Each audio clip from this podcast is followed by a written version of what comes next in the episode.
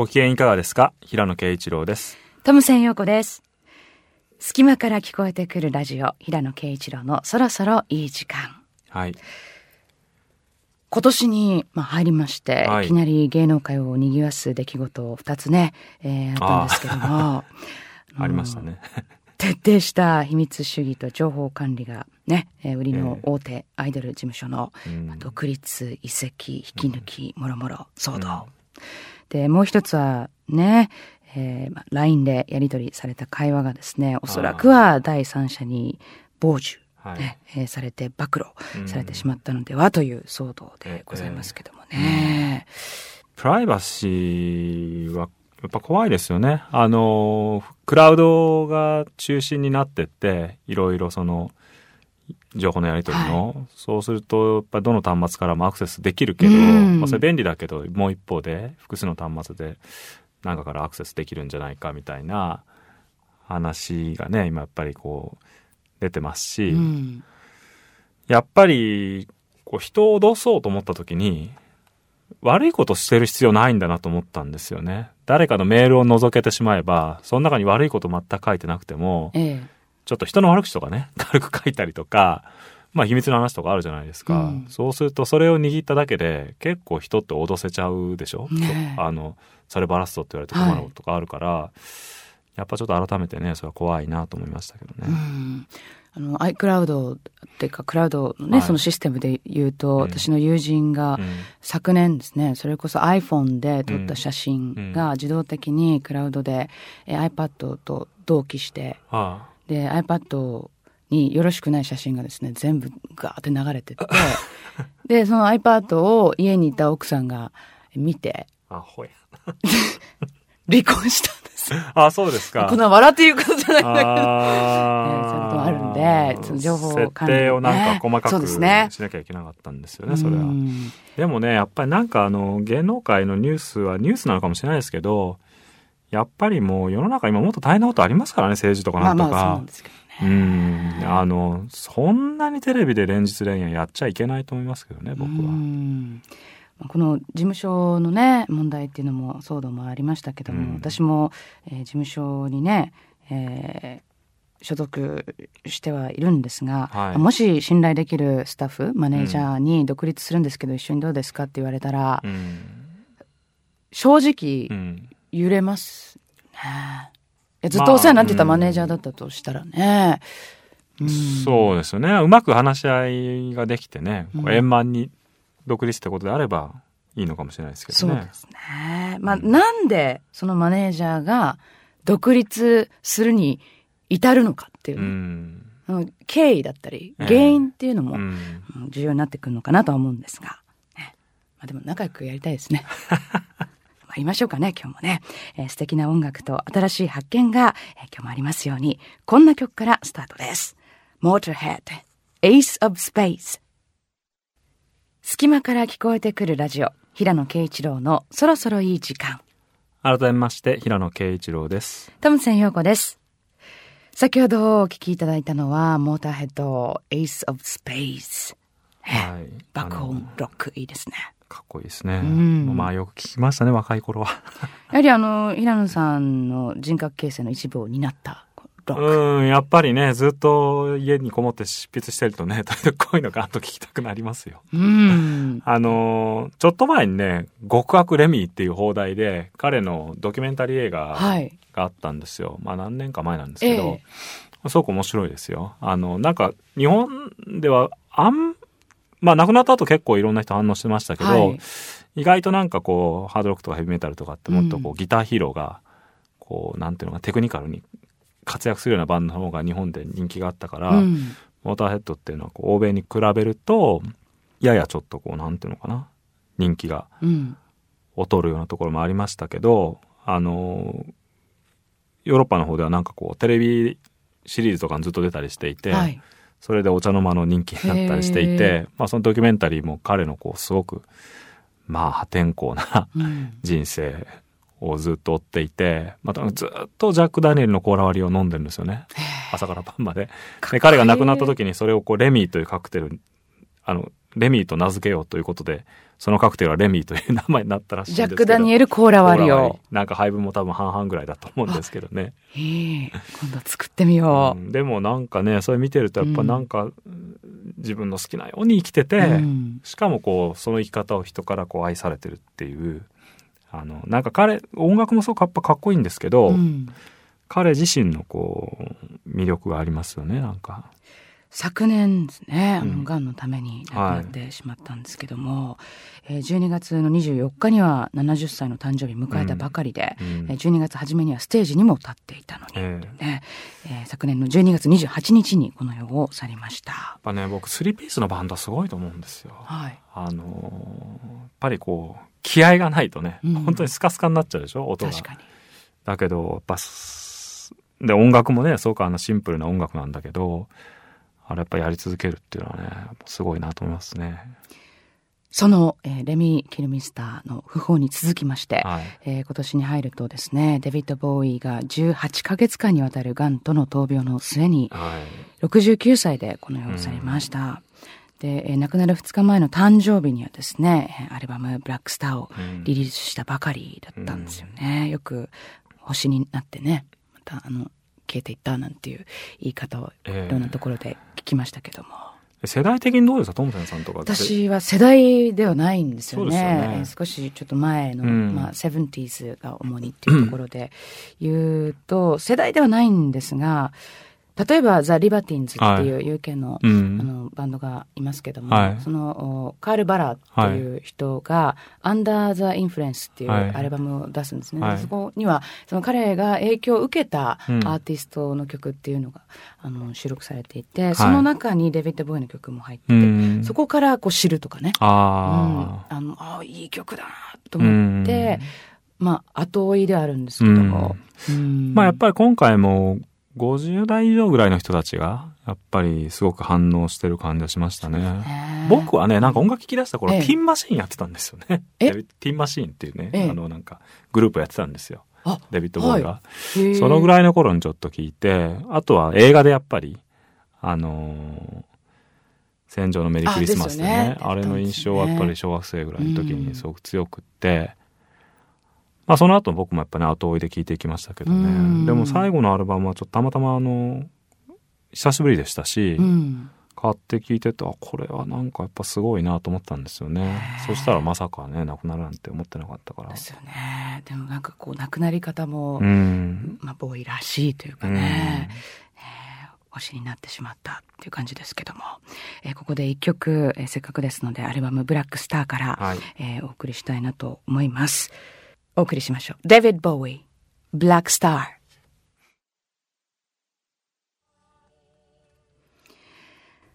お聞きいただいたのは、デビッド・ボーイ、ブラックスターでした。はい。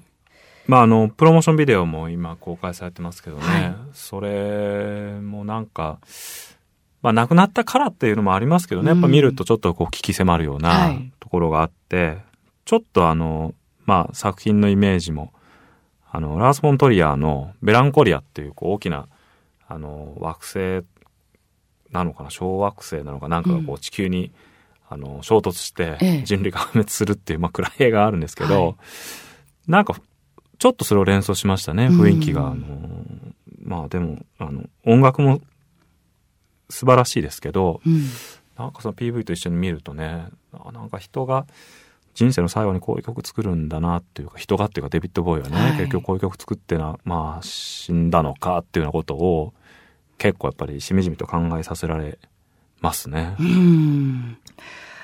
続くようにっていうね感じで、うん、アメリカではホテルカリフォルニアなどのヒット曲で知られるイーグルスのメンバー、えー、グレン・フライが、えー、1月18日、うん、肺炎などの合併症のため亡くなりました、うん、えー、グレン・フライは67歳でした、うんやっぱり今後ちょっと、あの、当然ですけど、多くなりますよね、こういうことが。ちょうどあの、70年代ぐらいのハードロックとかの、ブルースロックとか、うん、ブームの頃の人たちって、はい、1945年生まれとか、ええ、それぐらいの年代の人たちが多いから、あの、エリック・クラプトンとか、うん、ジン・ペイジとか、そういう人たちはねだんだんやっぱ高齢になってきてあの人たちはまだちょっと元気そうですけど、うんでも同世代の人でだんだんね亡くなってきてる人たちもちょっと出てきてるし寂しくなりますねそうなると。あと、元レインボーのね、ディオの、えっと、ベーシスト？ジミーベインはいジミー・ベイン。そう。よく知ってますね。ジミー・ベインさんもね、亡くなり りましねましたたね。。いや僕それネットで見たんだけど、ええまさかトムセンさんがそこに反応するとは思いませんでした。ディオすごい好きなので。あそうですかえええー、よく聞きましたよ僕あの昔コンサートに行ったことありますけど本ね当ですか。まあ、あの、くしくもと言いますか、皆さんね、60代で、えー若すぎる死っていう、えーうん感じは否めないんですけどもね、うんやっぱりなんか寂しいですよね。うん改めて、えーご冥福をお祈りいたします。さあ、えーそしてそんな先人たちのお意思を引き継いで、新しい音楽が次々と生まれています。えー待ちに待った第58回グラミー賞が日本時間の2月16日火曜日、現地時間2月15日月曜日、ロサンゼルスのステープルズセンターで開催です。授賞式の司会は5年連続の LL クール J。ねで、はい今回のトミーズチョイスなんですけども、はいちょっと拡大版で、はいえー私の、まあ、予想といいますか、注目、はいね。でも、平野さんも、うん、いろいろと聞いてきてくださったということで。そうですね、はいざっとあのまあグラミー賞ってすごい100ぐらいあるんですよね、はい。部門が。それでまあちょっとめぼしいのはバーッと見てきましたけれど、ね。えちょっと主要4部門をですね、うん。順番に一緒に見ていきたいなと思うんですけども、はい。えーまず、 Record of the Year 年間最優秀レコード賞、ノミネートされているのが、うん。えーディアンジェロ・アンド・ザ・ヴァンガード、 Really Love、マーク・ロンソン featuring、ブルーノ・マーズ、 Uptown Funk、エド・シーランの Thinking Out Loud、テイラー・スウィフト、 Blank Space、そしてザ・ウィーケンド、Can't Feel My Face。うんこのレコード・オブ・ジ・イヤーいかがですかね、平野さん。注目。あディアンジェロはなんかね久しぶりだったし、そのなんか彼の前のアルバムを買った時のことを思い出しましたよね。あ、そう、15年前15という年前にねやっぱデビューした時時にわーって話題になったんですよね、ええ。でそれからなんか消えちゃったなと思ってたんですようん。ねそしたらなんか、まあ、消えてなかったのかもしれないけどちょっと僕自身が全ええ。然フォローしてなくて、まあねむ見事に復活というか、ねえ、うん。こう R&B という枠にうん。とどまらない、うん。ねディアンジェロですけども、うん。まあでもこの辺で言うとそうだな。やっぱり日本のね、えー日本にいる感覚で言うとマーク・ロンソンとうん。エド・シーランでどっちだろうっていうね。まあテイラーもそうですけど、まあマーク・ロンソンですかね、うん。アップタウン・ファンクね世界中で流れまくったっていううん。えー感じなんでね。えー続いて Album of the Year ですけども、年間最優秀アルバム賞ノミネートされているのが、うん。アラバマシェイクス、 Sound & Color、ケンドリック・ラマー、 To Pimp a Butterfly、うん。えークリス・ステイプルトン、 Traveller、うん。テイラー・スウィフト、1989、ザ・ウィーケンド、 Beauty Behind the Madness。うん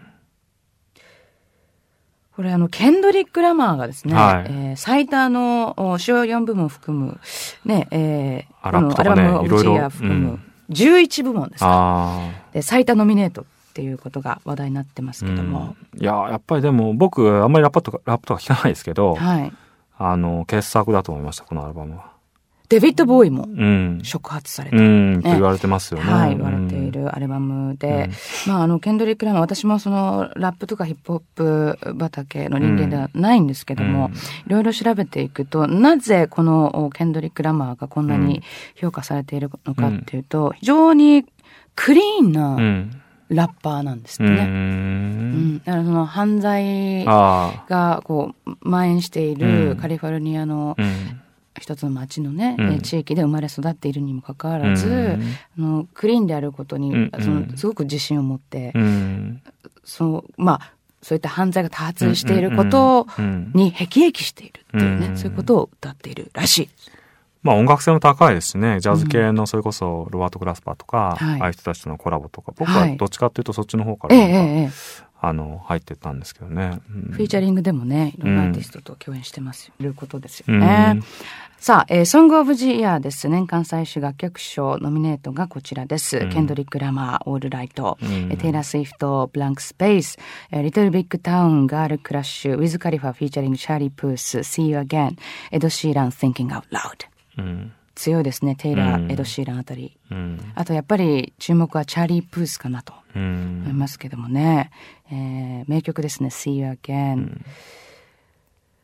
うーん、どうだろうなチャーリー・プースかな？このウィズ・カリファの。毎回でもこのノミネート作品見てどれかな？とかいうのをあの楽しみにしてるんですか、はい、そうです。あそうですかそう。えーあの、勝手にトミー・グラミーとか言って。あそうですか えー結構ね。納得します？毎年えっとね、よ例えば主要4部門で言うと、お半分当たって半分外れるみたいなのが多いですかね、毎年。うんはい。えー、ソングオブジーイヤー。そして、えーベストニューアーティスト最後に見ていくと、えー最優秀新人賞です。えーコートニー・バーネット、ジェームス・ベイ、サム・ハント、トリー・ケリー、メーガン・トレイナーという。まあ、フジロックで来日を果たすコートニー・バーネット。ね、私、まあ、今日もあの一曲ここでお送りするのはコートニー・バーネットを持ってきたんですけども、はうーん、にとってほしいっていう気持ちがあそうですか。強いですかね。それまた何ですか？オーストラリアのね、あの、シンガーソングライターで、昨年まあデビューするんですけども、はい。あの、ライブを、あ行っんです、ね。あ、行ってないんです。ライブのその映像を見て、衝撃を受けへ受けたっていう。まず、えー一つ、その注目されてるのが、うん。ギター弾くんですね。ーはい。左利きなんですよ。はい。で、だから逆で持ってるっていはいはい。はう、で女子、ギター女子で、はいはい。でものすごい気だるそうに歌うんです。よ。で、こう、長髪で、まるでもうセブンティーズからあ現代にやってきたかのような、あはいはい。ボブ・ディランとか、はいはいあと、まあ、女性で言うとパティ・スミスっぽい、こう、はい叙情的はない。歌い方ね、その歌詞、すごく、えー話題ですし、うこうんリリストっていうんですか？うん。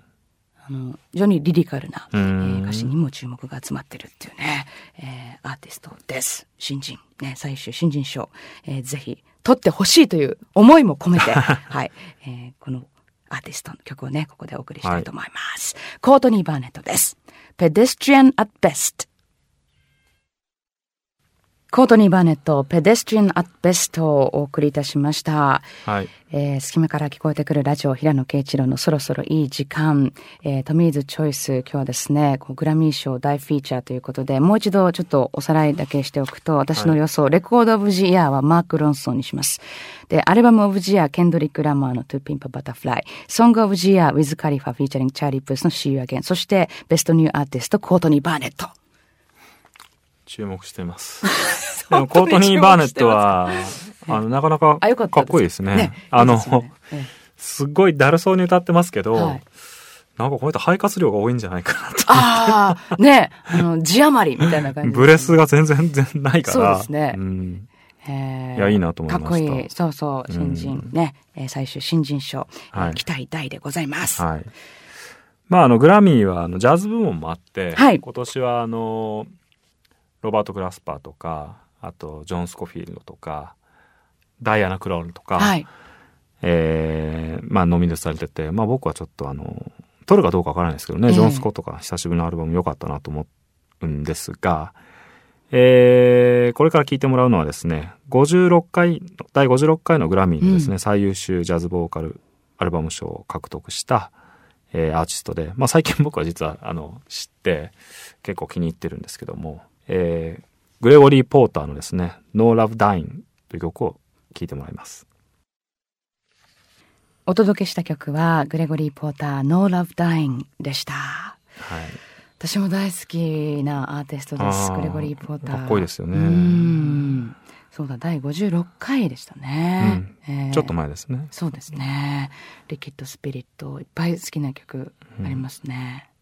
Hey! Hey! Laura, it's me! みたいなね。あの曲とか。今ちょっと油断しててリアクションが遅れてしすいません。まいましたね。大丈夫です。はい、えーグレゴリー・ポーターでございました。はい。さあ、えーここでリスナーの方からいただいたメッセージ紹介しましょう。FM 石川でお聞きの、えー50代の女性の方ですね。はい。えーこんばんは。毎回いろいろな曲が関わって楽しく聴かせてもらっています。ありがとうございます。マチネの終わりに新聞連載で読んでいました。ああ、ありがとうございます。終わってしまって悲しくもあり、でも最後まで読めて嬉しくもあり、複雑な心境です。わかる。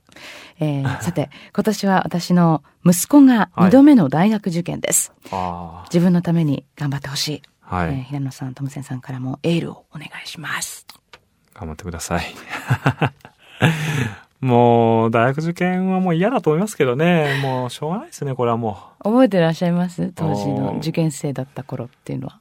あ覚えてますね。あの、僕はまあ、浪人はしなかったんですけど、大学、あ、高校3年の時には、予備校の自習室で、あの、よく勉強してたんですけどね。はい冬になると、あの、向かいがね、デパートなんですよね。はい。そしたら、なんかクリスマスのイルミネーションがキラキラしてて、うん予備校の自習室の窓の下をこう見るとね、カップルがこう楽しそうに歩歩いてるんですよ。切ない。切ないっていうかもう腹立たしくて。腹立たしい。ああ、もう、なんていうかな、もう一回で終わらせたいなと思いましたよね、その時は。うんまあ幸いにして僕はね、あの、浪人しませんでしたけど、うんでもね、なんか大学に入って浪人してる友達を、あの、陣中見舞いに行くとね、うん。結構みんな楽しそうにしてて、なんか一回ぐらい浪人するっていうのもね、ありだったのかな、みたいな。うん。彼らもね、やっぱ浪人することによって、こう、ちょっと、なんていうか、人間的な厚みが生まれたみたいなうん。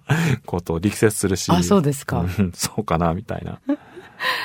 ねえまあ、あの、一度、残念ながら、えーね、ダメうなん結果で二度目っていうことで、プレッシャーももしかしたら倍っていうか大きくなってるのかなとは思うんですけども、うんあまりこう気負わずっていうかね。そうですね。ええまあ、その、もちろん大きなことではありますけどね。うんでも、振り返るとね、うんやっぱり、なんていうのかな、人生の中のいろいろあることの一つですからね。はいあの、まあ、あとやっぱり大学受験させてもらえるっていうのもね、やっぱりありがたいことですよ。ねあの、そういう意味では。あの、まあ、なかなかその年代でね、こう、あの、ストレートに親に感謝してっていうふうには思わないかもしれないけど、やっぱりそれはあの、ありがたいことですよ。そうですね。まあ、あの、自分を信じてね。まあ、大学入ったら楽しいこといっぱいありますから、まあ、それを夢見て、はい頑張ってください。はい。桜咲きますようはにお祈りしてます。番組宛てのメッセージお待ちしておりますよ。え番組ホームページアドレスは www.jfn.jp スラッシュそろそろです。こちらのメールフォームからお願いします。またツイッター、フェイスブックでも情報を発信中です。では、えここで一曲お送りしましょう。スマッピース Theme of 007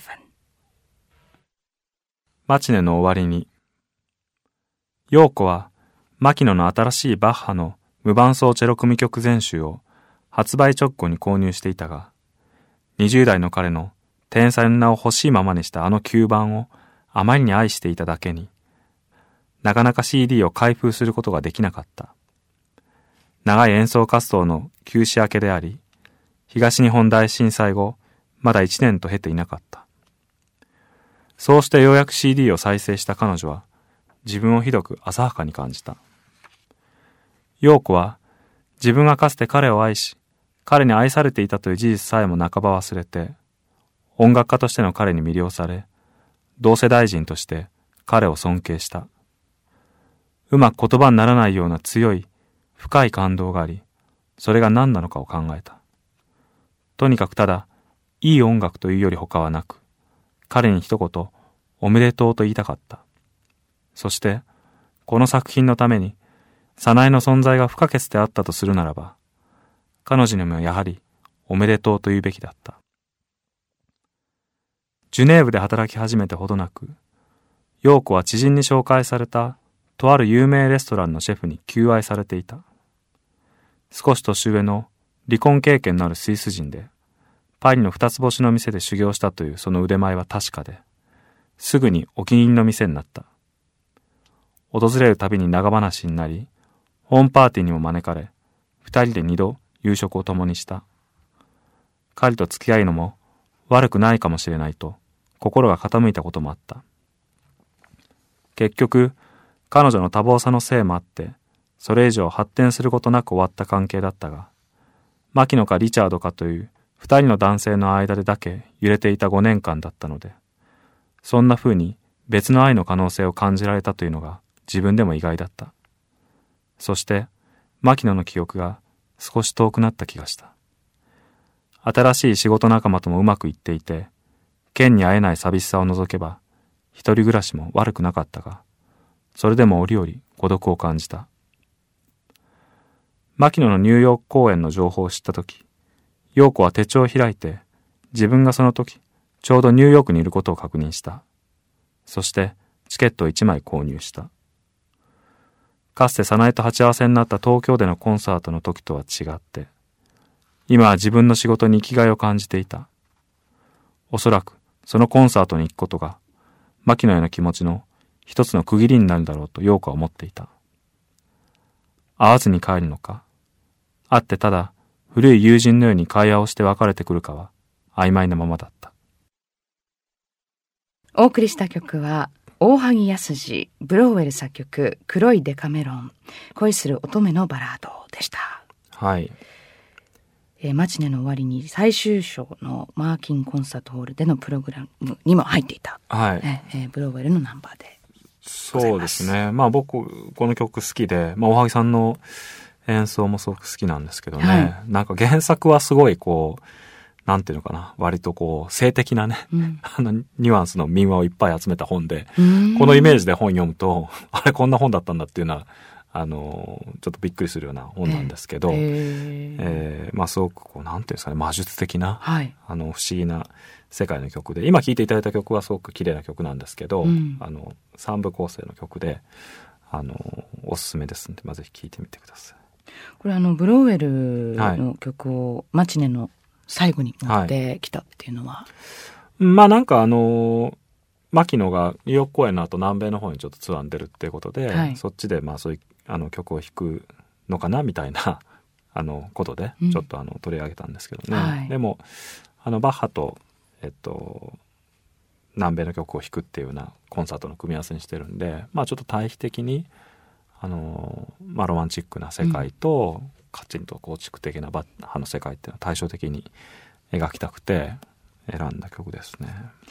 そのおマチネの終わりにね、えー朗読いただきました、えー今回のシーンなんですけども、はいもういよいよね、えー最後の方っていうところでそうですね。えなんか、まあ、それぞれの生活が、こう、なんていうのかな。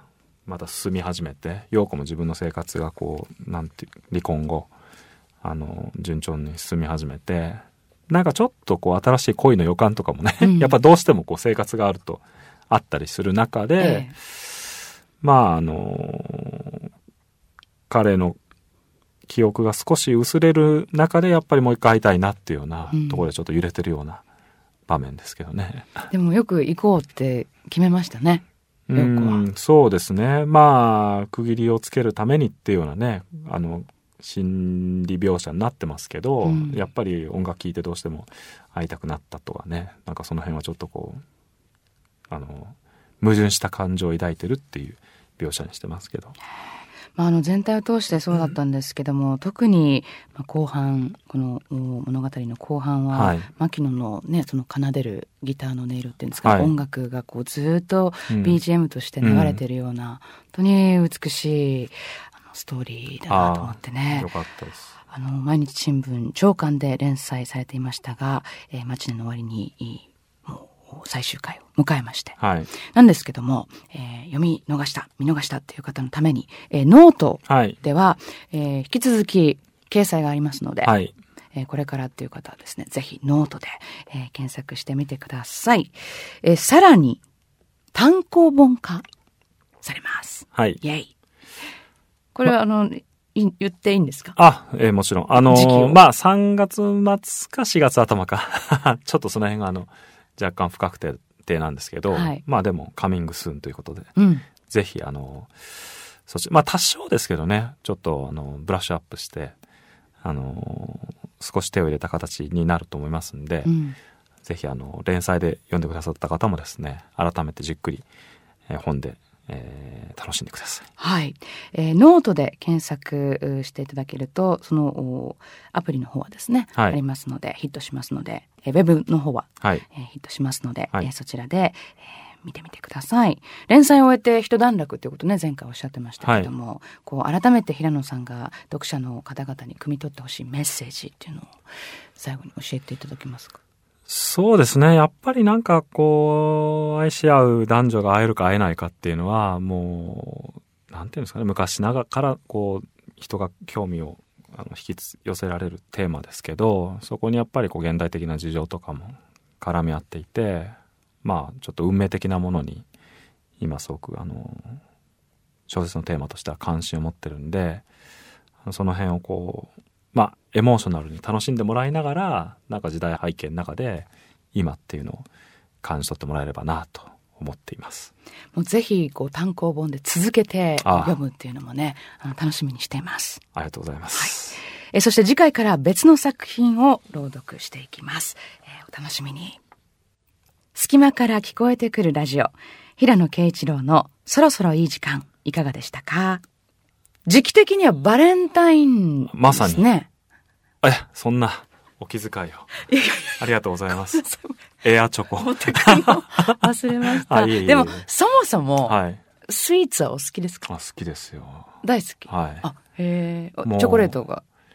いや、何でも食べますね。ええ、僕はあの、ブルータスという雑誌で、はい、あんこ特集があって、ええ、あの、あんこ好き100人にアンケートっていう企画があった時に、まあ、ブルータス散々とね、あの、よく取材とかで協力してるのに、はい、なんと僕に質問してくれなかったっていうことで。あ、してくれなかったんだ。編集その100人に選ばれたのかとてっきり思いましたけど。編集、知り合いの編集者にちょっと苦情を言ってたんですよ。なんで？あんこ特集で僕が選ばれないんだと。そしたら、ちょっと前のスイーツ特集ではアンケートが来ました。あ、そうですか。ええー、じゃ大のスイーツ好き、ね、あ、かなり好きですね。うんそうなんだ。和と洋だとど、どちらがお好き？あんこがお好きってことは和、和菓子どっちも好きですね。す和も洋もアジアンも何でも好きですね。えー、まあこれだけ聞いちゃったらあげないわけにはいかない。いやいやすみません。脅してるわけじゃないんです。でも私あの、父親が、はい、あの、ね、パティシエなので。え？そうなんですか？そうなんですよ。ええー、なので次回本当に。あ、そうですか。リアルに。え、じゃあ今でもお店されてるんですか？やってます。そう。東京ですか？いえ、大阪のね、枚方っていうところで。あ、そうですか。小さなお店なんですけど。じゃあ、ドイツ風のお菓子、うん、ドイツ、ドイツ菓子をちょっと日本人の、あの、好みに合わせてっていうね。あ、そうですか。えー、お店の名前とか。ホルガーって言うんですよ。ホルガー。大阪に行ったら皆さん。ええ、行きましょう。ああ、ぜひぜひ。お願いします。平方の、えー、どういう意味なんですか、ホルガー。あ、ホルガーは、あの、彼の名前です。あ、そうですか。ホルガートムセンっていうああ、えー、なるほど。ね、シャネルみたいなもんですね。そうそうそう。だから、ホルガーのチョコ持ってきます。ああ、ぜひぜひ。うん。あ、じゃそれ食べましょう。すごい美味しいので。はい。さて、番組ではあなたからのメッセージお待ちしております。えー、番組のホームページアドレスは www.jfn.jp スラッシュそろそろ。こちらのメールフォームから送信してください。平野さんと私選曲の曲目リストもチェックです。えー、本番組のホームページのポッドキャスト、そしてノートでも過去の放送の一部を聞くことができますので、ぜひご覧ください。隙間から聞こえてくるラジオ。来週のこの時間は音楽ユニットハッカーズによる番組チャンネルハッカーズをお送りします。隙間から聞こえてくるラジオ平野啓一郎のそろそろいい時間。お相手は平野啓一郎。そしてトムセン陽子でした。それでは。